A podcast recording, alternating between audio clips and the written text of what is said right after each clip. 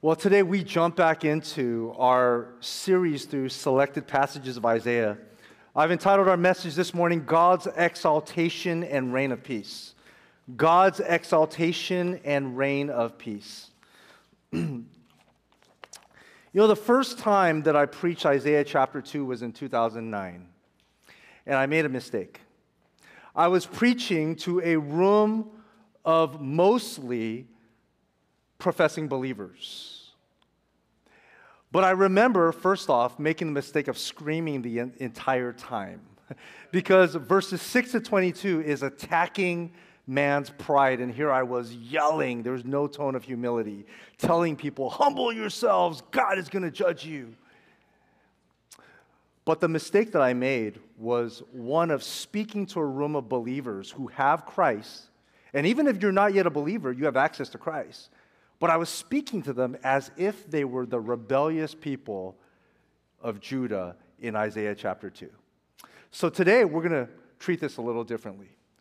In Isaiah chapter 2, verses 1 to 4 talks about this future time. This is a time where God will be fully exalted for all the nations to see. And as a result of God's immediate presence among the nations, there's peace. There's no more war, no more violence. No more evil, or the presence of evil, is just the reign of God's peace. But then Isaiah chapter 2, verses 6 to 22, is just judgment upon judgment upon judgment. It talks about a time where God is going to destroy human pride. Any nation, any individual that exalts human achievement, God's going to just destroy and shatter every single thing that we exalt, because only he will be exalted. Now, when you look at a passage like this as a Christian, right, not as Isaiah's original audience, we will get to that. But as a Christian, I think here's the flow I want you to hear in your heart today. Heaven seems distant from us, you know, unless you're on your deathbed or unless you are battling disease and you can see the end coming, heaven seems distant from us. But God's presence is near. And if you lose sight of that, you will seek heaven on earth. Let me say that again. As Christians, it's not that we don't believe in heaven. It's not that we don't long for the day where God's peace reigns. But because to most of us, heaven seems distant, but God's presence is near, if you don't focus on God's presence, you will be tempted to look for heaven on earth, even as a Christian, and you will be disappointed. Some of you will be drawn into temptation, but as a Christian, the Lord will always bring you back. And he brings you back through passages like Isaiah 2. You ready? Here we go. Isaiah chapter 2. If you have God's word, meet me there. Point number one this morning is the peace and exaltation of God. The peace and exaltation of God. Now, verse 1 kind of sets it up for you, so you'll have to look at that in your scriptures. It says, the word that Isaiah, the son of Amos, saw concerning Judah and Jerusalem. And all that goes to say is this is a prophetic word that Isaiah, he didn't just hear it, he saw. God gave him a vision of what would be in the latter days. Now, chapter 2, verse 2 is where we jump in. In verse 2, I want you to notice that it says, it shall come to pass in the latter days. That's a reference to the end times. In my understanding, this is a reference to the millennial kingdom, that the mountain of the house of the Lord shall be established as the highest of mountains, and shall be lifted up above the hills, and all nations shall flow to it. Latter days talks about a time where there would be a new Jerusalem. The mountain of the house of the Lord refers to Mount Zion. Zion is a hill, Jerusalem, the capital of the city of David, the capital of Israel. But this is located in the southern kingdom of Judah. It was located and built on a hill. Not only that, but in ancient Near Eastern times, typically religious establishments like temples, like the Old Testament temple, Solomon's temple, it was typically built on hills. Even in the non-Jewish world, they would build religious temples on hills. Why? so that the entire community could look and see the center of worship. Not only that, but there was a superstition, and you could totally understand this, that the higher you are in terms of your elevated status, so if you built a structure on top of the mountains, you would be closer to the heavens, right? Logically, that would make sense. And so it wasn't just Israel, but the nations would typically build their religious establishments on a mountain. But it talks about the house of the Lord. And this is not Solomon's temple. This is the future house of the Lord, that it shall be established.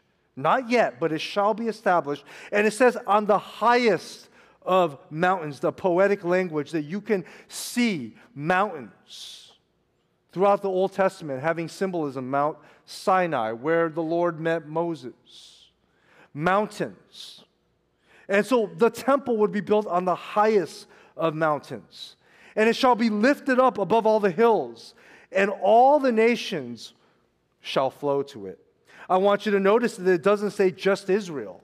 It doesn't say just Judah, but all the nations. This is a fulfillment of Genesis 12, verse 3. Not only the fulfillment of the promised seed, but the promised seed bringing blessing to all nations. That all the nations would come to Abraham's descendants. They would come to Jerusalem. Now you notice verse 3, it picks it up, it continues. It says, and many peoples, with an S, right? And many peoples, plural, shall come, and they shall say, come, let us go up to the mountain of the Lord. So not only are people coming, but they're inviting people. They're saying, hey, we're going. Let's all go together. Let's go to this mountain of the Lord, to the house of the God of Jacob. And so you get this picture where Israel was supposed to be a light to the nations. God of Jacob. Jacob is one of the forefathers of Israel. Jacob's sons become the tribes of Israel. And so it's like Israel is the light to the nations. And all of the nations are coming to the Lord through Jacob, Abraham's descendant. And why? It says, so that he may teach us his ways. That means that the nations, right now the nations don't believe in God. Right now there are nations that believe in other gods, or they're secular, but all of them are actually coming, wanting to know the ways of the Lord, and then saying, why? And that we may walk in his paths or his ways.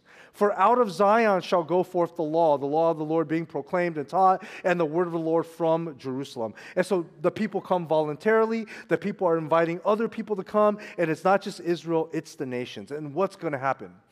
Because of the Lord's presence, in verse 4, he shall judge between the nations, and he shall decide disputes for many peoples. Now you stop there for a second. This is not just a judge sitting in a courtroom, on the bench, right? This is not just the Supreme Court, but this is the highest judge. This is God. His judgment is righteous. Not just righteous, but his judgment is loving.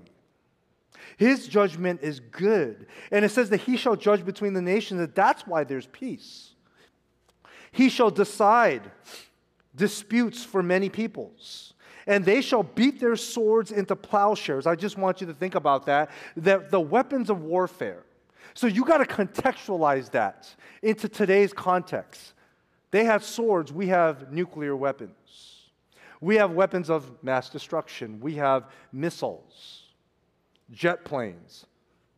It says that they shall beat their weapons, their swords, into plowshares. What do you do with plowshares? You're harvesting the fruit of the land. There's spears into pruning hooks. You're going to go fishing. You're going to, instead of making weapons for warfare, you will make tools for feeding. And then nation shall not lift up sword against nation. And check this out, neither shall they learn war anymore. I just want to highlight that for you. Not only are they not going to have war, but the defense industry, I know some of you work for great companies, and we still need you to work right now. But in this future time, there's no more Boeing defense or Raytheon defense. There's no more. You won't need to work at those companies. Nobody will research weapons and defense, right? You won't even learn more war anymore because there's no war. Now, I just want you to think about that. As a Christian, how do you hear this?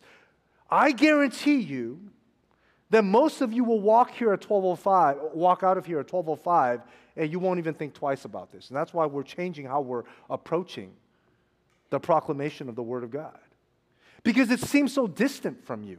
I think as believers, most of you, if you're a believer, you're going to say, wow, I believe, Pastor, in every single word that you just read and that we just saw.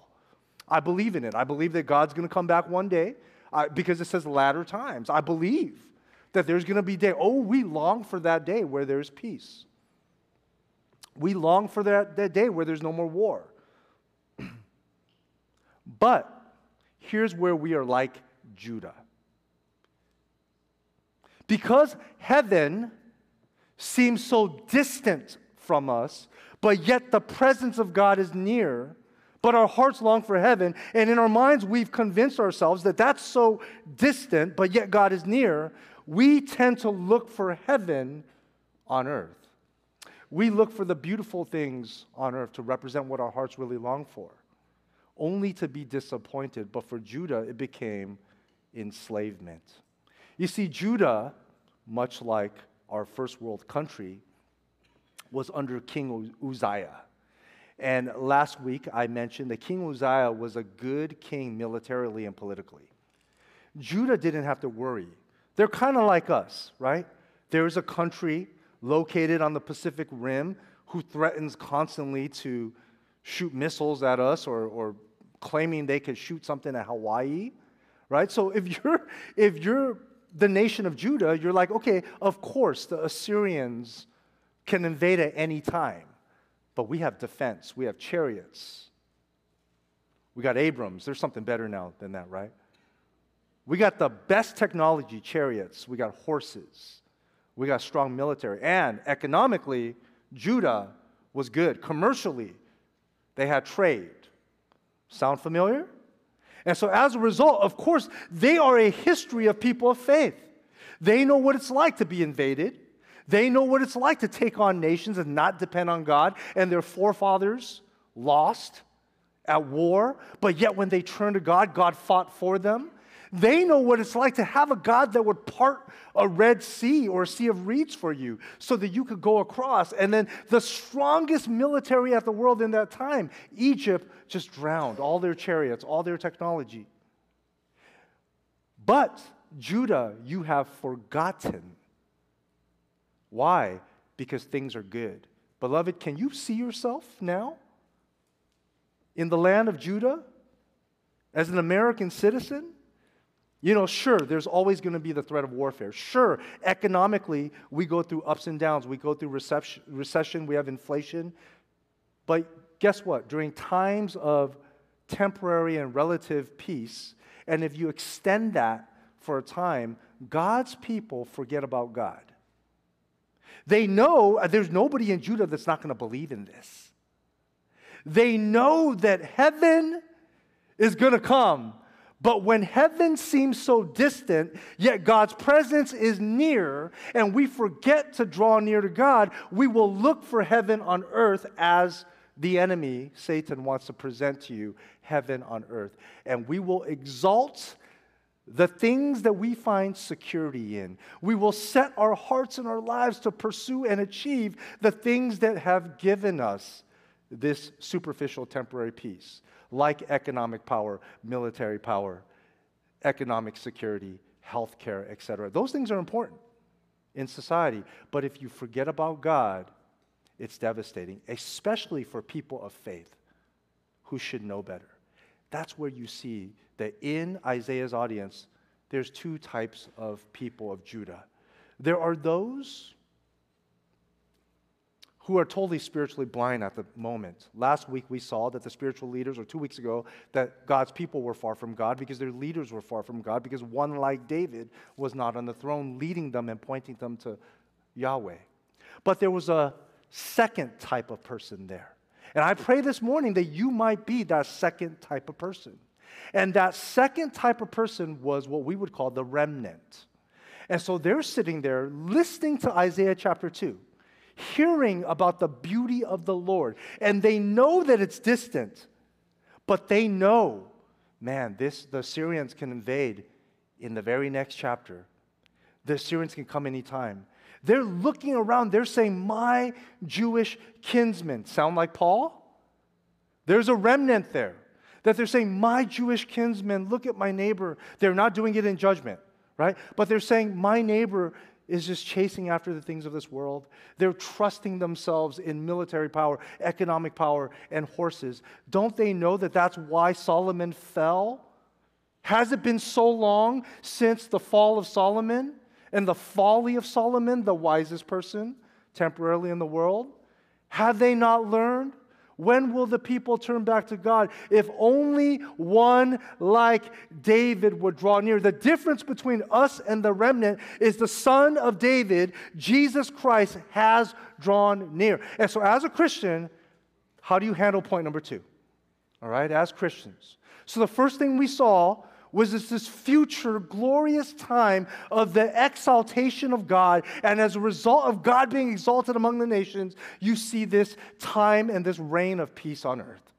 But the second thing we see in verses 6 to 22, and we're just going to take selected passages, is the pride and the humiliation of man. The pride of man is not going to disappear because it lives within our hearts. We need to recognize that, right? That's why there's no world peace, because of man's pride. Did you ever think of that?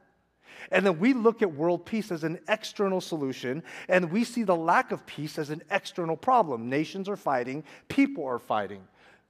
But until we deal with the internal, which at the time of Judah, they did not have that solution yet. Until Jesus Christ comes and brings you peace with God, and until every single person in that future time has peace with God and Jesus exalted in their hearts, there's not going to be world peace. You see how it makes sense?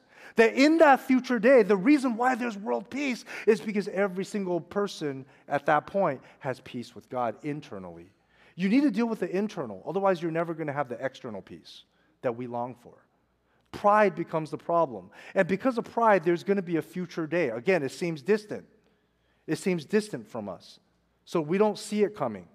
For God's people in the Old Testament, God would use different nations to humble them, put them into exile, put them under the rule of other foreign kings. In other words, if you don't allow Yahweh to be your king, you want to turn to the ways of the world, then you will be subjected to foreign rulers and the ways of the world. That's how God taught his people, but it's different from us as Christians. But point number two, the pride and humiliation of man. O house of Jacob, verse 5, come, let us walk, let us live in the light of the Lord. Believers, we can walk in the light of the Lord.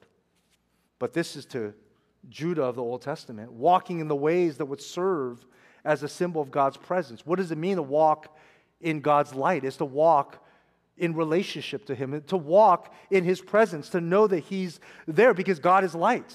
In him there's no darkness, but our hearts have darkness, right? We have sin. We're surrounded with a world of sin.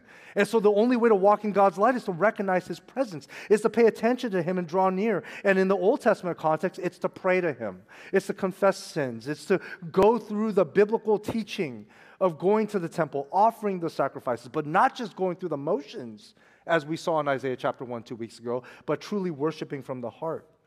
Then in verses 6 to 11, Isaiah states the problem. The cause of Judah's current condition of being far from God is that they've trusted in mankind. They've relied on themselves. They've focused on human technology and human endeavor, and they've no longer depended on God. Why? Because heaven seems so distant.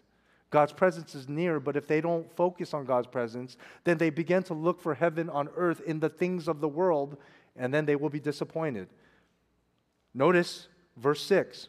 It says, For you have rejected your people, the house of Jacob, because they're full of things from the east. So that's saying God has rejected his people, because they're full of things from the east. Full of what? Eastern culture.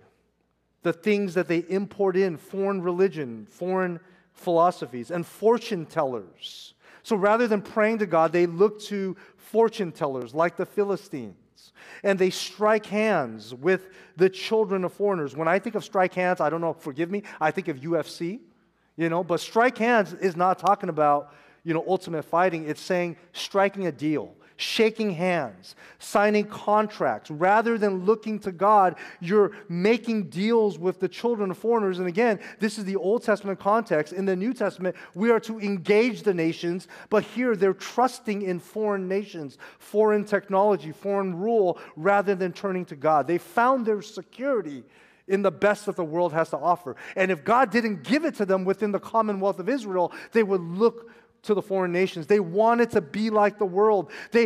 How could you lean into fortune tellers when you have the sovereign God who speaks to you through prophets and through the word of God? He's given you his law. He's given you himself in terms of his presence for you. How could you turn to fortune tellers? It's easy for us to say that, but we turn to different things to determine our future, like our bank account, like the stock market, like financial analysis. All of that is good and wise and important to pay attention to. But if we bank on that, that's like, let's count our fortune. Let's kind of see where things are going to go and try to predict our lives and make plans based on the ways of the world. You notice verse 7. Verse 7 says, their land is filled with silver and gold. Well, so is ours. But our commodities are different than silver and gold. It says their land is filled with silver and gold. That's the best that finance has to offer. It does not mention Bitcoin or anything like that, but real money here. It says there's no end to their treasures. That seems like a consumeristic, capitalistic world. And their land is filled with horses. Again, don't laugh at that, right? But horses were like the highest in terms of technology. It's like, look, man, I got a Ferrari. Oh, yeah, I got 26 horsepower. What kind of horsepower? I got real Mustangs. I got real horses, right? Horsepower, right? And I meant to say earlier, and I said this earlier, but there's no end to their chariots. Again, this was technology of their time. Who has the strongest military? Who has the best vehicles and modes of transportation? Land filled with silver and gold. This is the best that the world has to offer. But when you have God, and when you have the host of angels that fight for you, when you have the Lord of hosts, why do you need the best that the world has to offer when you have the creator and sustainer of this world? You see, it's not that Israel, like Judah did not fail because they had chariots or horses. It's that they began to place their faith and their security in their military power instead of trusting to God. They're trusting in their military to the point of not turning to God. And you will see in the coming weeks and even in this passage how they begin to turn to the military support and alliances with foreign nations. And compromising through an alliance meant you brought in foreign gods. You look at verse 8. It says their land is filled with idols. You see what happens is when you begin to trust in the best the world has to offer, you begin to idolize the ways of this world. It just takes a few generations. And it says they bow down to the works of their hands. That's like, hey, look at our technology. Don't get me wrong. Technology is good. God gave us creative ability because we're created to be creators in our own light, in the image of God. But when we begin to worship our technology, when we begin to worship the beauty that we create, then that's idolatry. And it says to what their own fingers have made, but that perfectly describes the world that we live in. Now, what I'm going to read to you, I don't have on slide for you, but let me just read this into your hearing.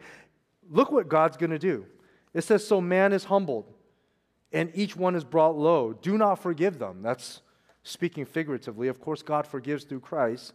It says, enter into the rock and hide in the dust from before the terror of the Lord and from the splendor of his majesty. There's going to be a day where God comes. Now, here's verse 11. I put it on the slide for you. I want you to see this. It says, the haughty or the proud looks of man shall be brought low, and the lofty pride of men shall be humbled. You see the future tense? Remember what we saw in the first 4 verses? God shall be exalted. There shall be a day where the nations come to the house and the mountain of the Lord, but there also shall be a day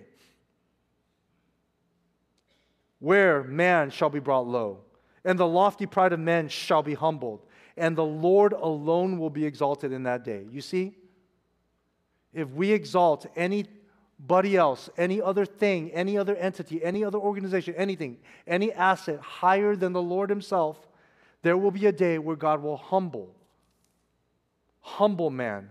And what it means to have Christ as Lord. What it means to have Christ is that there's this daily battle in the heart of the believer where we're constantly being challenged. You see, that's the difference. Do you understand what's happening? Is that with Judah, they were dealing with pride. They were enamored with the ways of the world.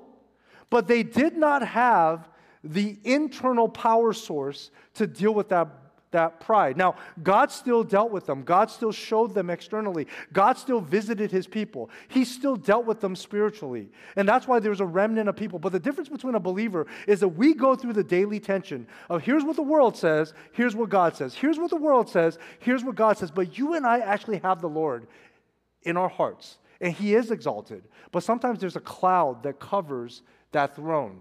And there's a temptation that we're always trying to put something of the world competing with Christ, and Christ shows us through trials, through disease, through loss of loved ones. He kind of reminds us of our finite nature, doesn't he? Through the economy changing and maybe us losing our work, just through relational strife and issues, he reminds us. It's just a gentle reminder for us as believers. He reminds us, hey, Christ alone, only Christ can be exalted. Everything else will fall one day. You might not see it now, but you begin to see the foretaste of the day when everything in our hearts will be shattered if it's not Christ. Christ alone will reign in our hearts because one day Christ alone will reign in this world. Now you see in verses 12 to 18, it just gets more devastating. Let me just read you two of those verses, and then the rest of it I'll just read it into your hearing. But it says, "For the Lord of hosts has a day against all that is proud and lofty, against all that's lifted up. Anything that you lift up, it shall be brought low, against all the cedars of Lebanon." And God is not against cedars. God's not against his creation. But the cedars of Lebanon, this is the best material that you could purchase to build your beautiful buildings of that time. It was the cedars of Lebanon. God's saying the most beautiful material you could use to build your beautiful houses, that's all going to fall, lofty and lifted up. And against all the oaks of Bashan, against all the lofty mountains, against all the uplifted hills, against every high tower, against every fortified wall, against the ships of Tarshish, representing the best of world trade and financial exchange, against all beautiful craft and technology. All of that, God is against. He's going to bring it down. Then verse 17 and 18, "And the haughtiness of man shall be humbled, and the lofty pride of men shall be brought low, and the Lord alone will be exalted in that day, and the idols shall utterly pass away." And he keeps going, right? He keeps going, but I want you to, before we go here, let me read this into your hearing. Verses 19 and 22. It says, "And the people shall enter the caves of the rocks and the holes of the ground from before the terror of the Lord and from the splendor of his majesty when he rises to terrify the earth. In that day, mankind will cast away their idols of silver and their idols of gold, which they made for themselves to worship, to the moles and to the bats, and enter the caverns of the rocks and the clefts of the cliffs, and before the terror of the Lord from the splendor of his majesty." And when he rises to terrify the earth. So what seems beautiful to you and me as believers, that day that we long for the splendor of the Lord being revealed across the earth, is going to be a terrifying day for anybody who does not have the Lord exalted in their hearts. And finally, verse 22. Here's the exhortation. Stop regarding man. Stop there. What does that mean? Stop looking to man. Stop looking to humanity. Stop chasing human achievement. Stop building your life around what the world has to offer. Stop chasing after worldly goals. Because there's a reminder that in whose nostrils is breath. That speaks of our finite nature. Look, we depend on oxygen. And God's the one that can determine whether or not we get oxygen each day and how much oxygen. For what account is he? This reminds us how finite we are. And again, I want to bring you back in to understand Isaiah's context, right? Until you are going through chemotherapy, or until you realize that your life is finite. Just a reminder. So if you're like in your 80s and your body's beginning to remind you that the world is going to end at any moment for you, then your heart might be closer to heaven. But if you're running hard, then what are you doing? You're raising your families. You should be responsible. You're saving money. You should. You're looking at your retirement. You should, right? You're planning your days. You're thinking about what your goals are. For some of you, you're thinking what you're going to eat for lunch, right? You're thinking about what you're going to do tomorrow and the next day. I think that's human life. I don't think we need to apologize for living life because God has given us life. But anytime you forget that, hey, standing right next to you, Israel, is the Almighty God. Do you recognize that He's there?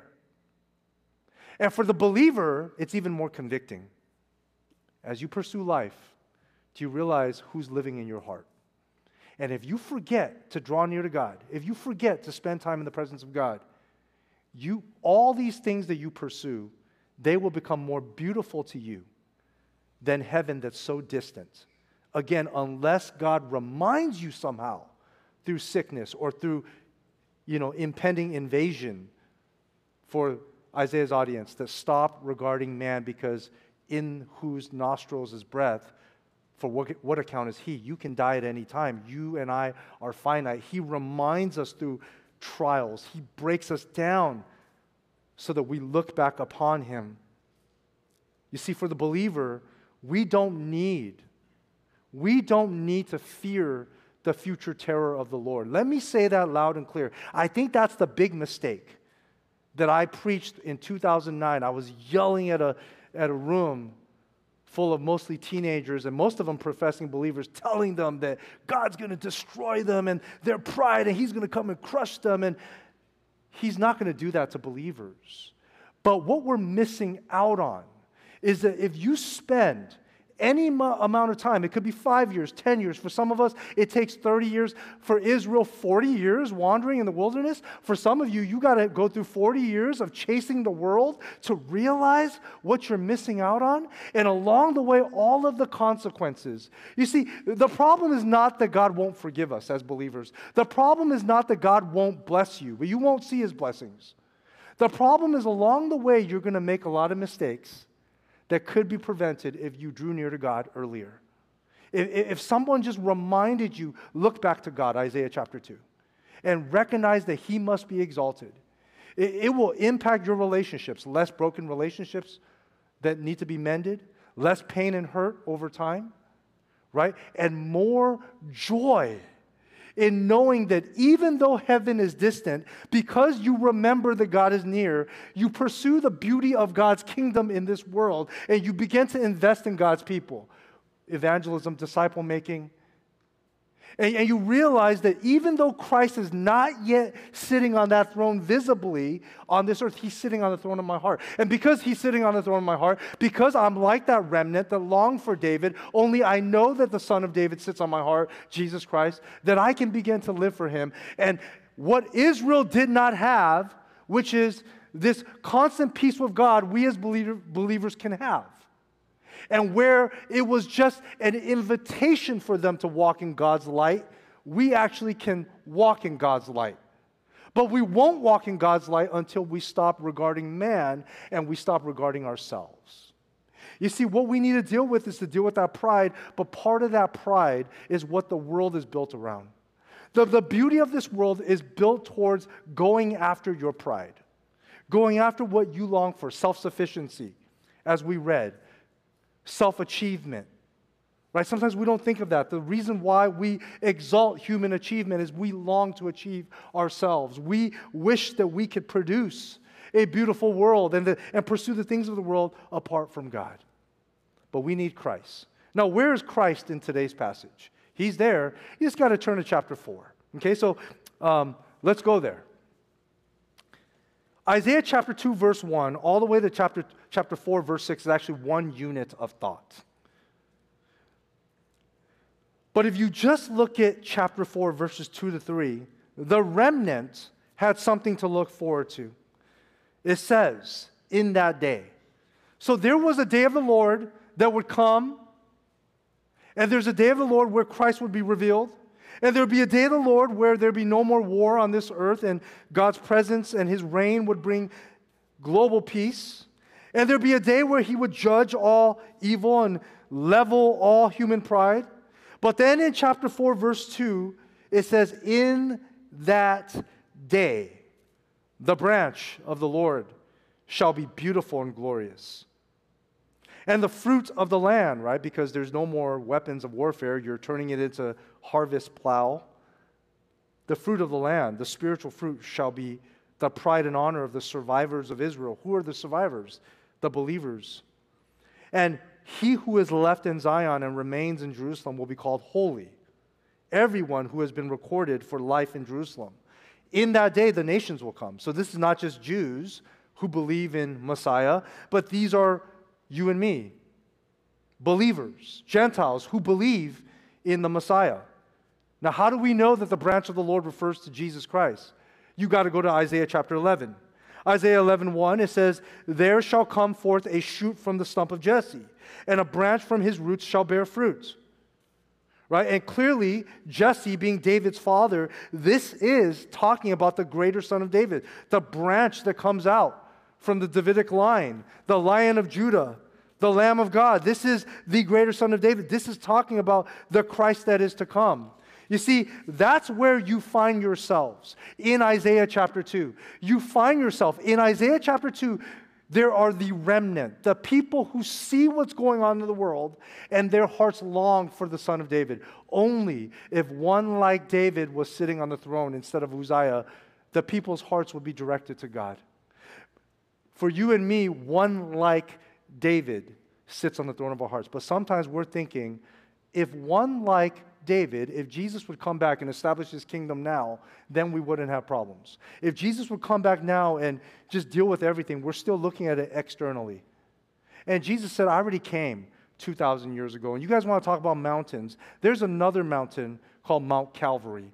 And Jesus took his version of the day of the Lord there. All the terror, all the judgment, all the wrath was poured upon God, God's Son, the Son of God, on the cross, the greater Son of David. And if you believe in Jesus Christ as the one who paid for your sins, who died for your sins and rose again, then he can live in your heart. He will be exalted in your heart. See, that's the Christian. The Christian is the remnant that longs for the day where Christ will be revealed, but finds joy in knowing that the presence of God already lives within you and me. The greater Son of David lives in our hearts, but the question is, will you exalt him? Right? The application, the big idea is clear. The big idea from our passage is future-oriented, because that's the tone of Isaiah chapter 2. It's very clear that Christ will be exalted, pride will be eliminated, and peace will be established among all nations. You read Isaiah chapter 2, it's so clear. Christ will be exalted, pride will be eliminated, and peace will be established among all nations. But applicationally, we saw in verse 5 and we saw in verse 22 our direct application. The first is that even though Zion is in the future, we must walk in the light of the Lord today. You have the light if you have Christ. You must walk in that light. Do not be blinded by the beauty of this world. See, through Christ our Lord, we can walk in his light. We have Christ. So stop chasing the world. That's the irony, right? Is that the people in Isaiah's passage, they don't have Christ revealed yet. You and I are Christians, most of us. We profess Christ. And if you're not yet a believer, Christ is available to you today, right now. So why is it that we as Christians continue to be enamored by worldly achievement and the beauty of this world? I think that's a question that we all have to answer for ourselves. I think if we can answer that in our devotional time, we will experience God's peace internally. Right? We have to ask ourselves, what is it that drives our pride, and what is it that when we see human pride being achieved, we revel in it, we worship it, we exalt human achievement? What is it? We long for the best that the world has to offer, but yet we have Christ. I think that's a question that we have to examine our hearts, because one day he will be exalted. But until then, the Holy Spirit's going to do His work to destroy and eliminate pride within the hearts of genuine believers. And sometimes the way that God does it is painful, but yet He shepherds us. He takes us through it. He shows us, look, you're battling pain in your body, but I will guide you through it. I just wanted to remind you that you're finite. I just wanted to remind you to walk in our light. I wish that the Bible translation, I'm not a biblical author, I wish it wasn't walk in the light. I wish it was limp in the light. You know, when I was proud, see, this is the irony of it. This is the irony of it. I love wireless mics, right?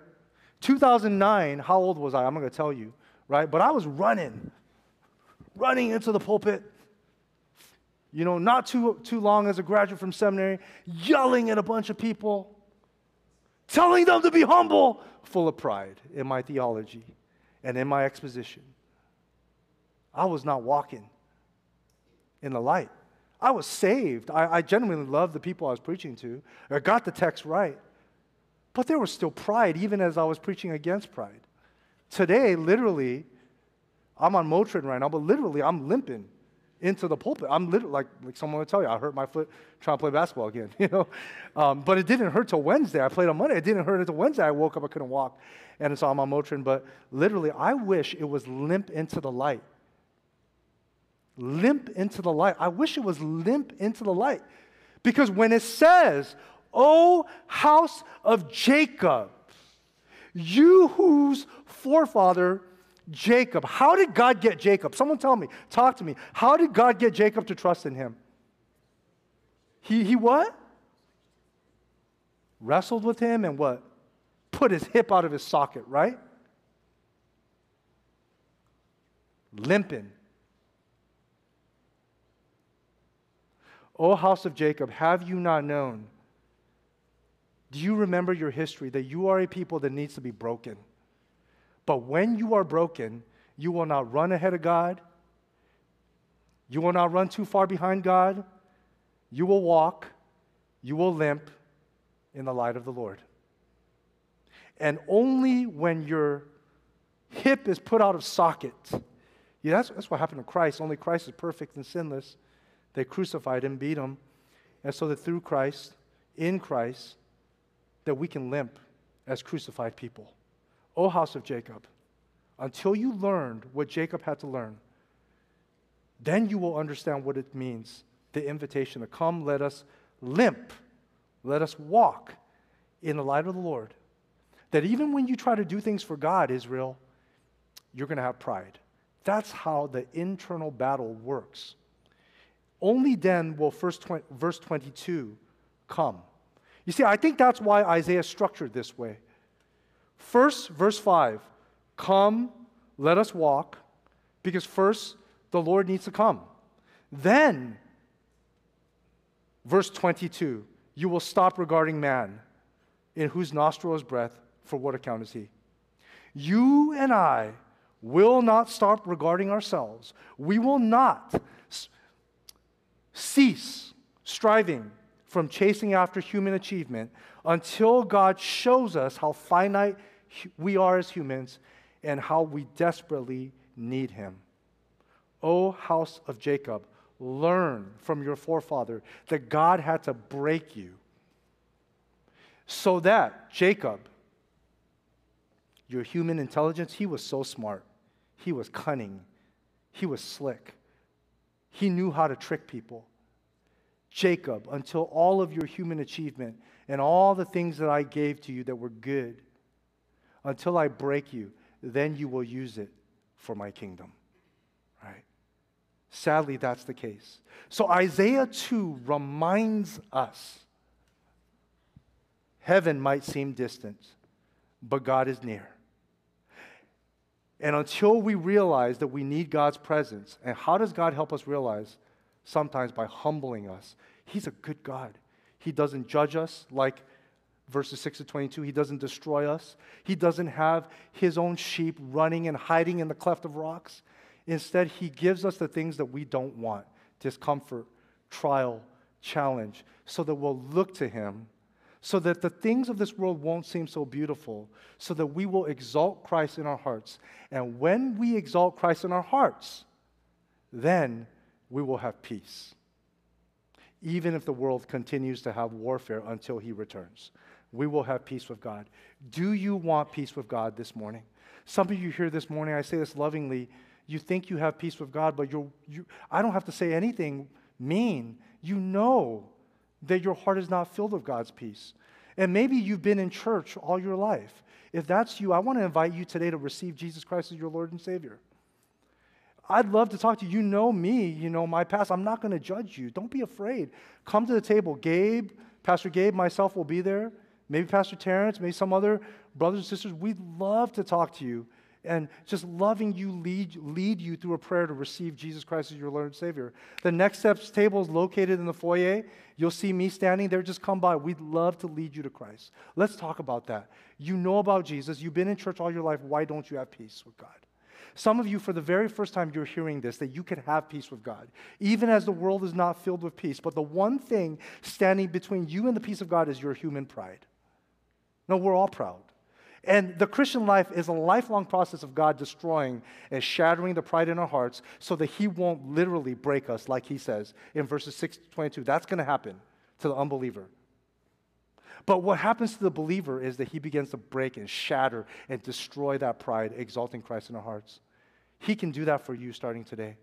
If you've never received Christ, I also invite you to receive Christ for the very first time. If that's you, we're going to close now. I want you to pray this prayer with me.